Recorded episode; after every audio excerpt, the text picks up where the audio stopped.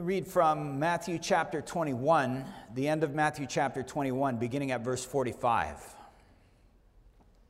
And reading through chapter 22 of Matthew's Gospel, verse 14, says the Lord Jesus speaking to a matter that is at the center of Psalm 45, which is, uh, as I mentioned earlier, the text for our uh, sermon tonight. So let's read from Matthew 21, beginning at verse 45.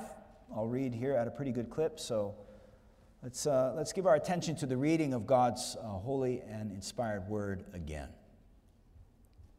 When the chief priests and the Pharisees heard his parables, they perceived that he was speaking about them. And although they were seeking to arrest him, they feared the crowds because they held him to be a prophet. And again, Jesus spoke to them in parables, saying, Well, the kingdom of heaven may be compared to a king who gave a wedding feast for his son. And he sent his servants to call those who were invited to the wedding feast, but they would not come. And again, he sent other servants, saying, Tell those who are invited, See, I have prepared my dinner. My oxen and my fat calves have been slaughtered, and everything is ready. Come to the wedding feast.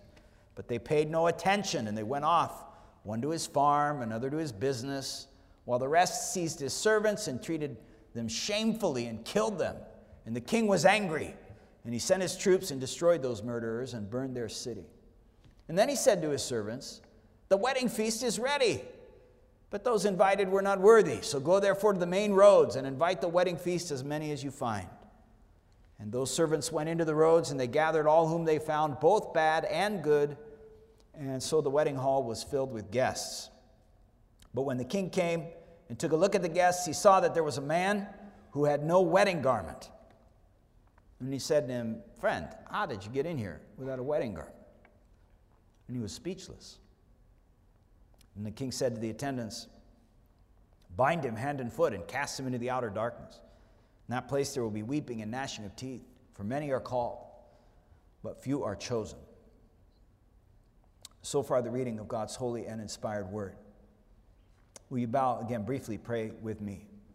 Heavenly Father, we thank you for your word from Psalm 45, from Matthew's Gospel. We pray that your Holy Spirit would help us to understand your word, and we would receive it as it is in truth, and that you would make meaningful application of it in our lives. We need your help for this, O Lord, so we ask for that good gift in Jesus' name. Amen. Well, it's 2021. Happy New Year.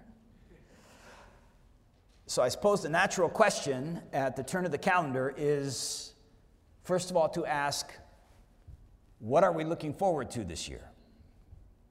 And then maybe after that, to say, how are we getting ready for what lies ahead?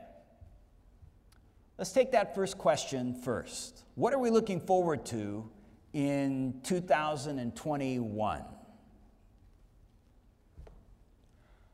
Well, whatever else is on our minds and hearts, right at the top of the list is we are looking forward, hopefully, to the end of the pandemic and its fallout. And I have no interest tonight in arguing with any of you who disagree with me about the nature of the pandemic or not, and the responses that have been taken toward the pandemic or not, and all of that. But whatever you, however you read the situation, that we have endured over the last nine months. We are all looking forward for it to be over. Either by late spring or early summer, we hear people talking about that. What we want is a return to normal, a return to a kind of health and freedom that we are used to, that we are comfortable with. Thankfully, 2020 is behind us. Let 2021 bring normal life again. I daydream about it all the time. I feel like I'm in a bad dream. You probably feel like that to some degree too. I look forward to seeing my son, for example, back on the Little League baseball field. I look forward in 2021 to happier times, if the Lord wills. Psalm 45 is about happier times. It's about one very happy time in particular. Psalm 45 is about a wedding. And it's not just any wedding, Psalm 45, but it is a royal wedding. It is the king who is getting married in a ceremony for the ages. It is a wedding that is not unlike, in terms of its anticipation leading up to it, and in terms of the pomp of that extraordinary wedding, it is not unlike, if you're old enough to remember, the wedding of Lady Diana Spencer to Charles, Prince of Wales, in July of 1981. I remember where I was when that happened. I was in a motel room in Arizona on vacation, summer vacation, with my parents on one of those old boxy TVs with bad reception. But I was amazed as a six, seven year old boy at uh, the pomp and circumstance of that wedding.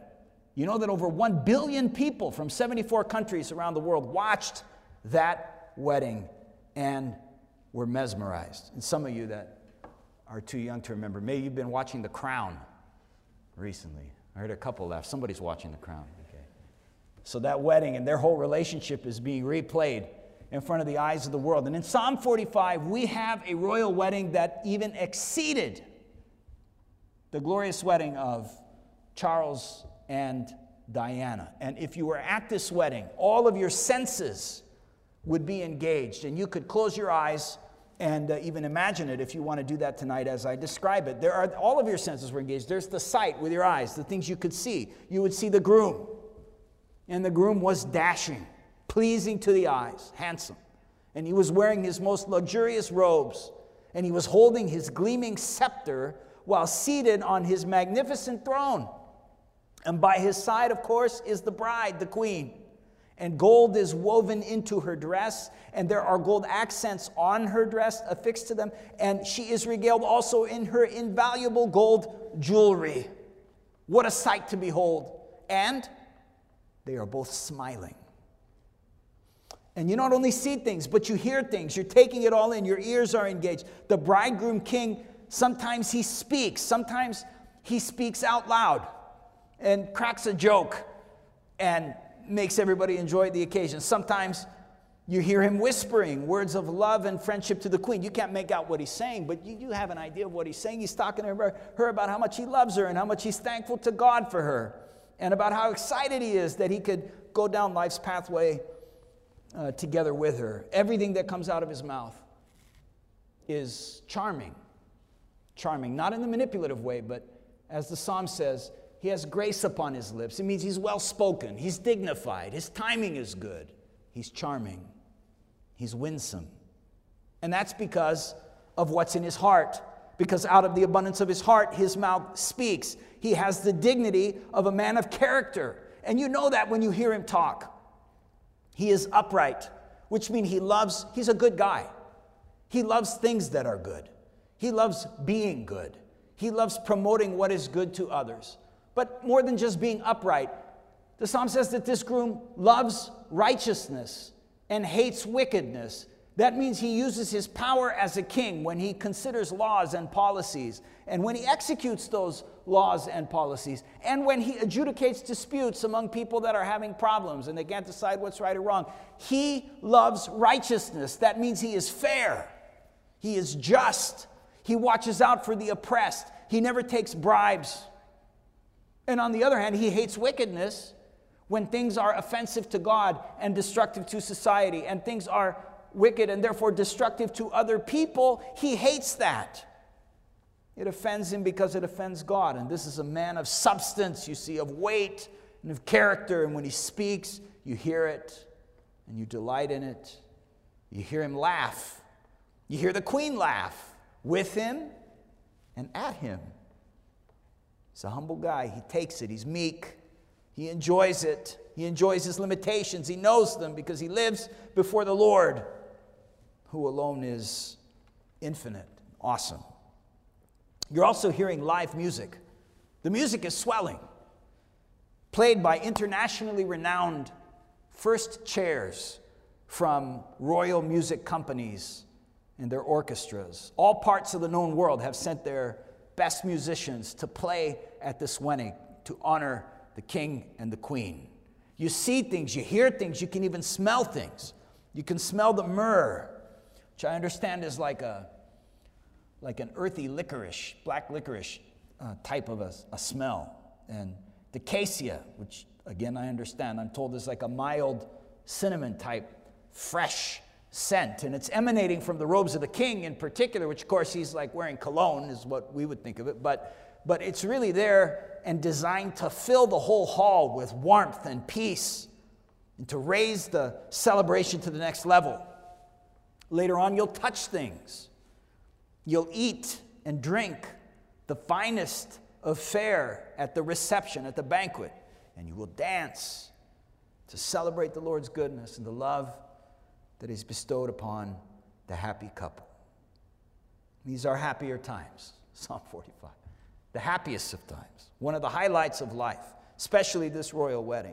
But a royal wedding of this magnitude, of this wealth, and of this wonder can only be a prophecy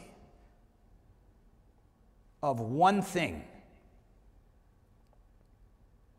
And that one thing is the wedding ceremony that is in the future, even to us. It's the wedding ceremony of Jesus Christ to his bride, the church. Psalm 45 is about the happiest time, which is the wedding at the dawn of the fullness of the new heavens and the new earth. Now, when Jesus rose from the dead and ascended to the right hand of the Father, the new heavens and the new earth began, if you want to say it that way. But the fullness of the new heavens and the new earth is what we long for. And I'm telling you, the scripture is telling us that the happiest time, the time that we look forward to the most, is the wedding of King Jesus to his bride, the church. When all of the pollution and corruption is behind us, when all the ups and downs of this age is behind us when behold, he makes all things new. When we are raised into our glorified bodies and we don't even have temptation to sin anymore, and sickness and death are not even on the radar, but a distant memory that we've been healed and raised, an occasion to give thanks to God for his love and faithfulness to us, and that he has fulfilled all of the promises that he has made in Jesus to us. This is what Psalm 45 is about. In Matthew 22, Jesus said it like this, which we read. Jesus said, The kingdom of heaven, which by that he means the new heavens and the new earth, the kingdom of heaven may be compared to a king, meaning his father, who gave a wedding feast for his son, Jesus. In Revelation 19, the Apostle John was given that vision of this, this wedding ceremony. He said, After this, I heard what seemed to be a loud voice of a great multitude in heaven crying out, Hallelujah! Salvation and glory and power belong to our God, for his judgments are true and just.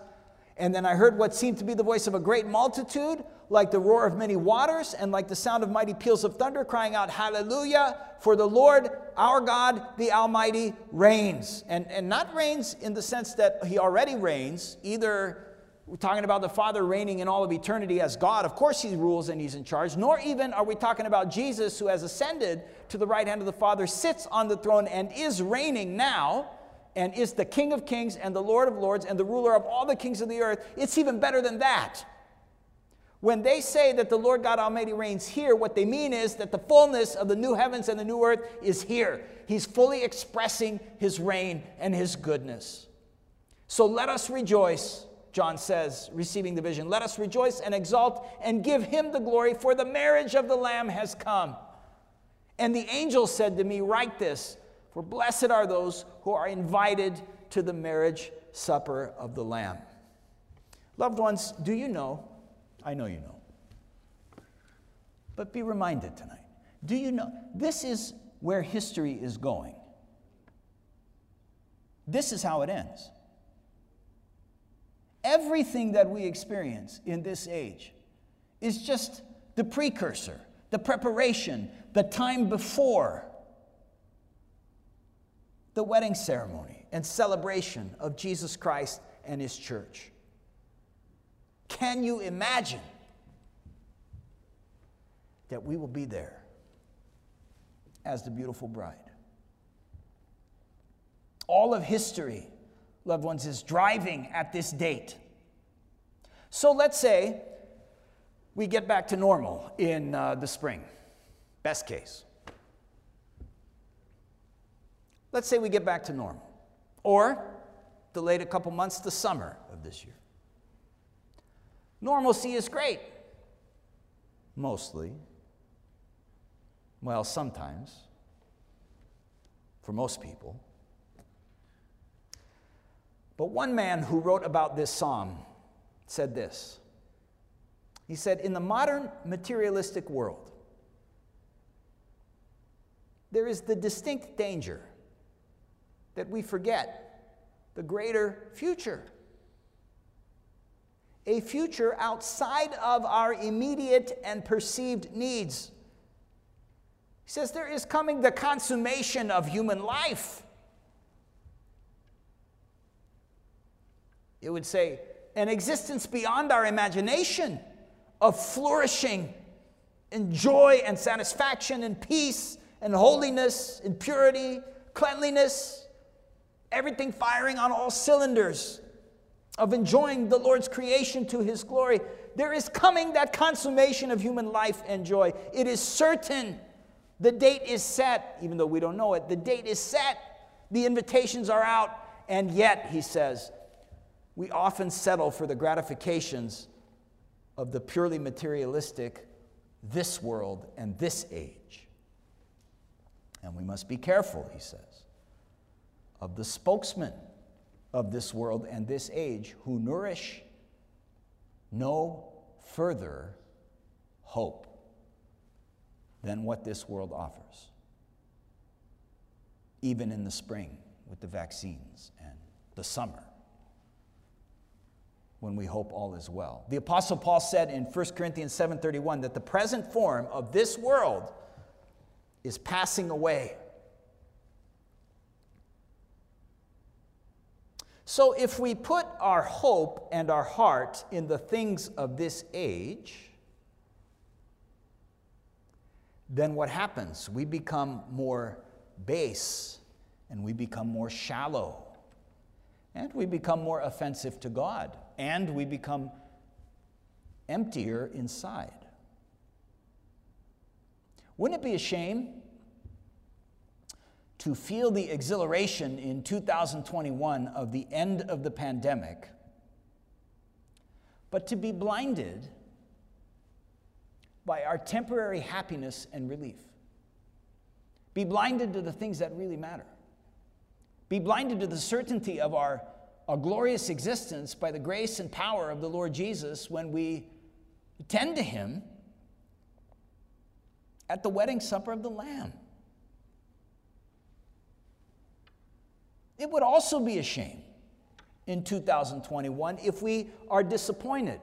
And we faced disappointments this past year, not just the pandemic for some of us. Wouldn't it be a shame if we had to suffer along with the pandemic unexpectedly, longer, and indefinitely, or other things happened to us that took away our joy of relief from the pandemic. Wouldn't it be a shame that if that happened, that we would become overly discouraged and anxious?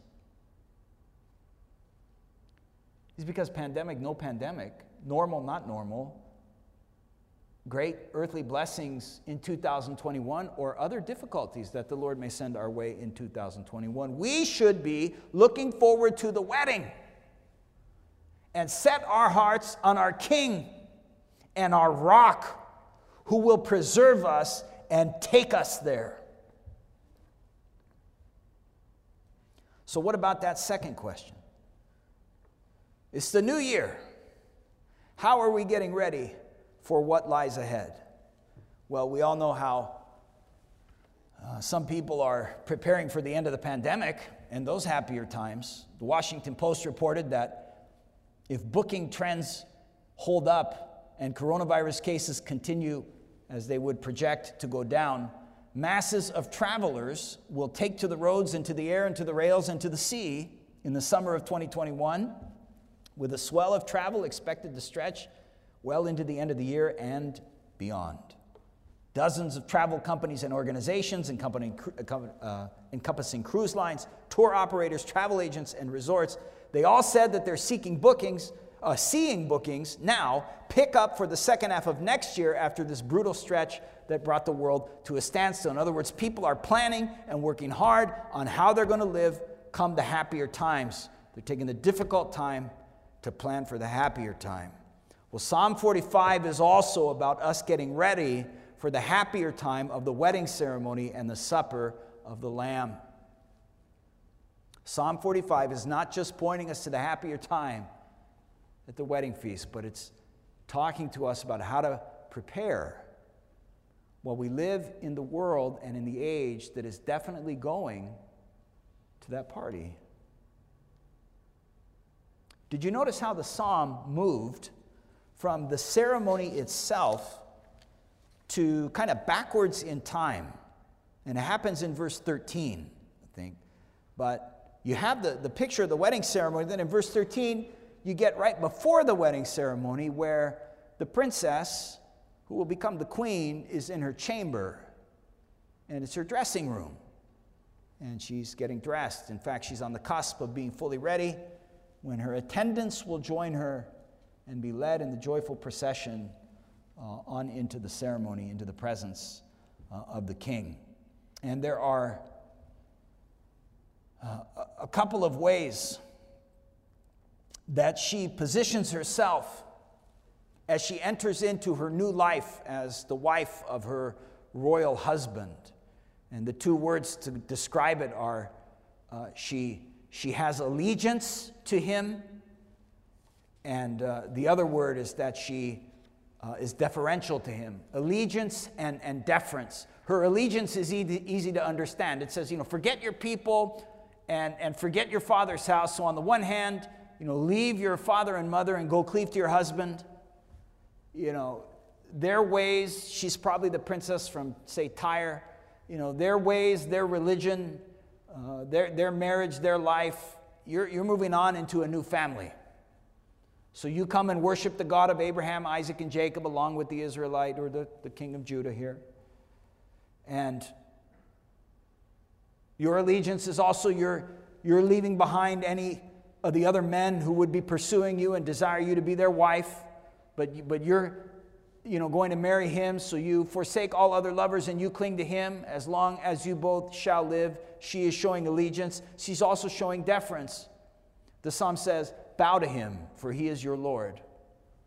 Bow, now, we don't do this today. Unfortunately, we should have some of this in our culture. You know, the, the wives, don't, don't, don't shoot the messenger, okay? The wives, basically, they should have a posture of deference and reverence to the husband.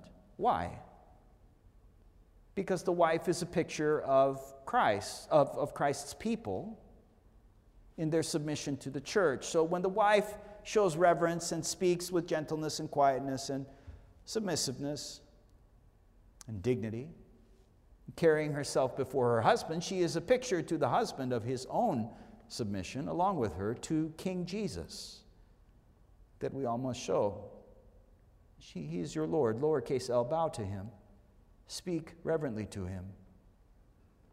And, and when we read of this, attitudes, allegiance, and and, and deference that she has toward her husband at this happier time. It speaks to us of, you know, on our way to the wedding, when we're in our dressing room. This is what history is right now. This is what going through the pandemic is. This is what going through difficulties in our lives is. This is what going through celebratory times in our lives and blessings and good times and normalcy is. All of it is us being in the dressing room as the bride getting ready to go out to King Jesus at the wedding supper of the Lamb. And so we should cultivate that heart of allegiance to King Jesus. Now, that's what we should spend 2021 doing. If there are people who make us choose between them and Jesus, we always choose Jesus. We want to love everyone, no matter who they are and what they believe. We want to love them more than they ever loved us because of how God has loved us. We want them to see God's love uh, to them and, and to us through how much we love them. But we will always love Jesus more. Always. faithful and loyal to Him. If people are pulling at you, loved ones, trying to, to pull you away from Jesus, you stay with Him. And then we have all kinds of competing inputs in this age. We have social media. You keep looking at the phone. You keep looking at the phone. And you keep turning on the TV and you keep hearing this person and that person and everybody. And in the best case scenario, all the inputs that we keep receiving and everybody talking at us in this age, the best case scenario, the people are true and they're good, but, but they're always limited. And they can never be our unfailing source of guidance, direction, comfort, and the ones who make us prepared to go through this life and to dress right and to be beautified perfectly to go before the king. There's only one place to go for that to love God's input more, to meditate on His Word in all the ways that it comes to us publicly through the means of grace and also privately. So we meditate on the Word of God and think about the Word of God and read about the Word of God. And there are competing schedules, priorities that are always trying to get us work, work, recreation. There are many good gifts that the Lord gives us in this life, but our allegiance has to be always and first to Jesus. That's what beautifies us to Him. And then worship. We, we're, not just deferential like a husband, uh, like a wife would be to her husband, but we worship the Lord Jesus, which means, loved ones, first of all, it means that you must trust Jesus for the forgiveness of all of your sins.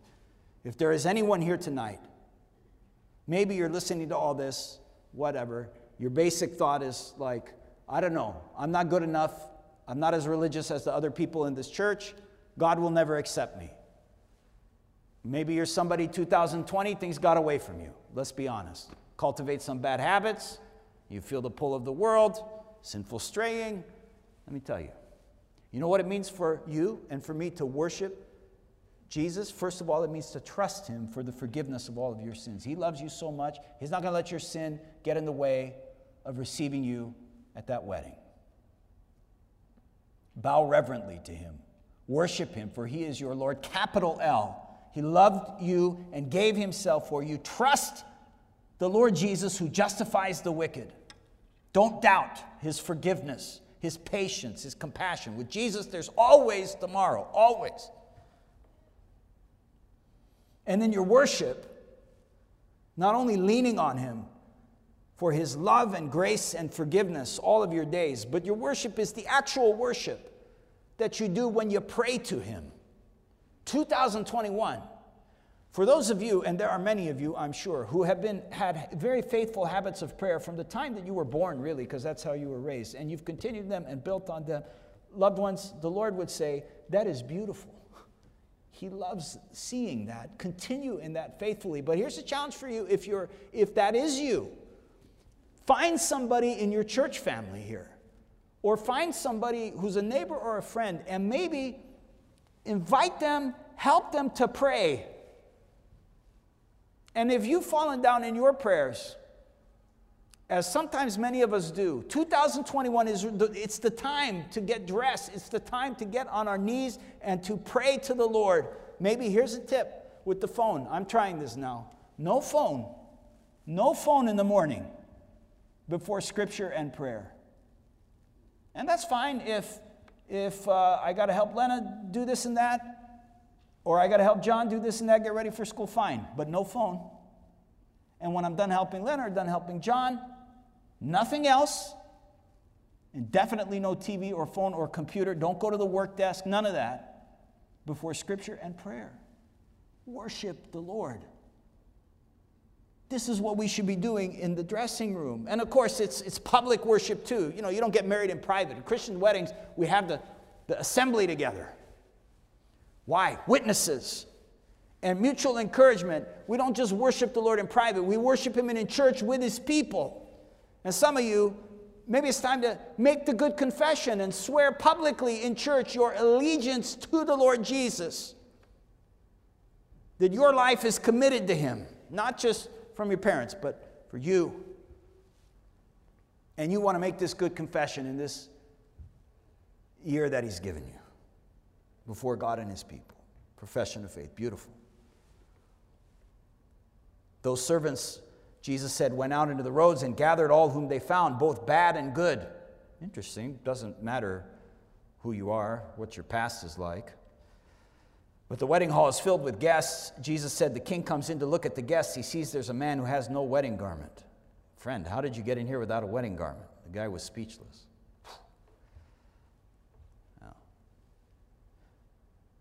We'll enjoy the wedding as the bride when we're wearing the proper garment. You say, well, what, what's the garment exactly? What's the allegiance and worship of Jesus? Okay. Let us rejoice and exult, John says, and give him the glory. The marriage of the Lamb has come. His bride has made herself ready. It was granted to her to clothe herself with fine linen, bright and pure. And the fine linen, John says, is the righteous deeds of the saints. Put it on in 2021. Allegiance and worship. The world is going somewhere. It's going to the wedding supper of the Lamb. And we should spend our time here getting ready for it. Mary Oliver, the great American poet, poem 133, The Summer Day, the last two lines, very famous. She says, Tell me, tell me, what is it that you plan to do with your one wild and precious life?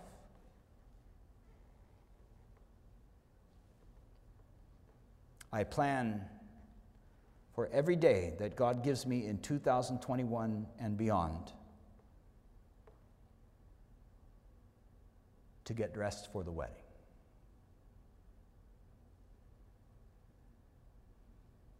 May God help us in our allegiance and worship of King Jesus. And may He bless you in 2021. Amen. Let us pray. Heavenly Father, all glorious, you have called and invited us to the wedding supper of the Lamb, and our hearts long for it. Make our hearts long more for it. The longer we live, even with blessings in this life, we see their limitations. And certainly we feel the burden of troubles. But there is something happier that is certain. And we pray that you will help us to enjoy your grace and blessings, enjoy your promises of that great day, and that by your compassion, you give us more and more of real life, strengthening our union with Christ, that we go about getting dressed for that wedding. We ask in Jesus' name, amen. Let's sing that back half of Psalm 45. So, 45a is our closing song. 5 through 8, which is the call to the church, uh, in a manner of speaking, to dress herself for the great wedding feast. We'll stand to sing 5 through 8.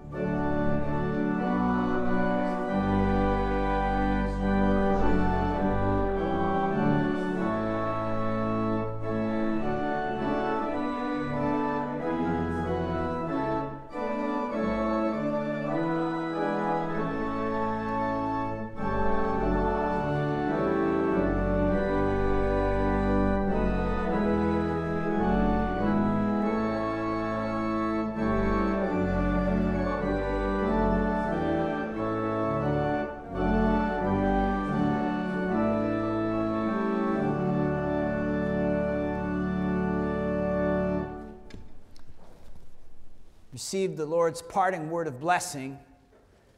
May the Lord bless you and keep you, make his face to shine upon you, be gracious to you, and the Lord turn his countenance toward you and give you his peace. Amen.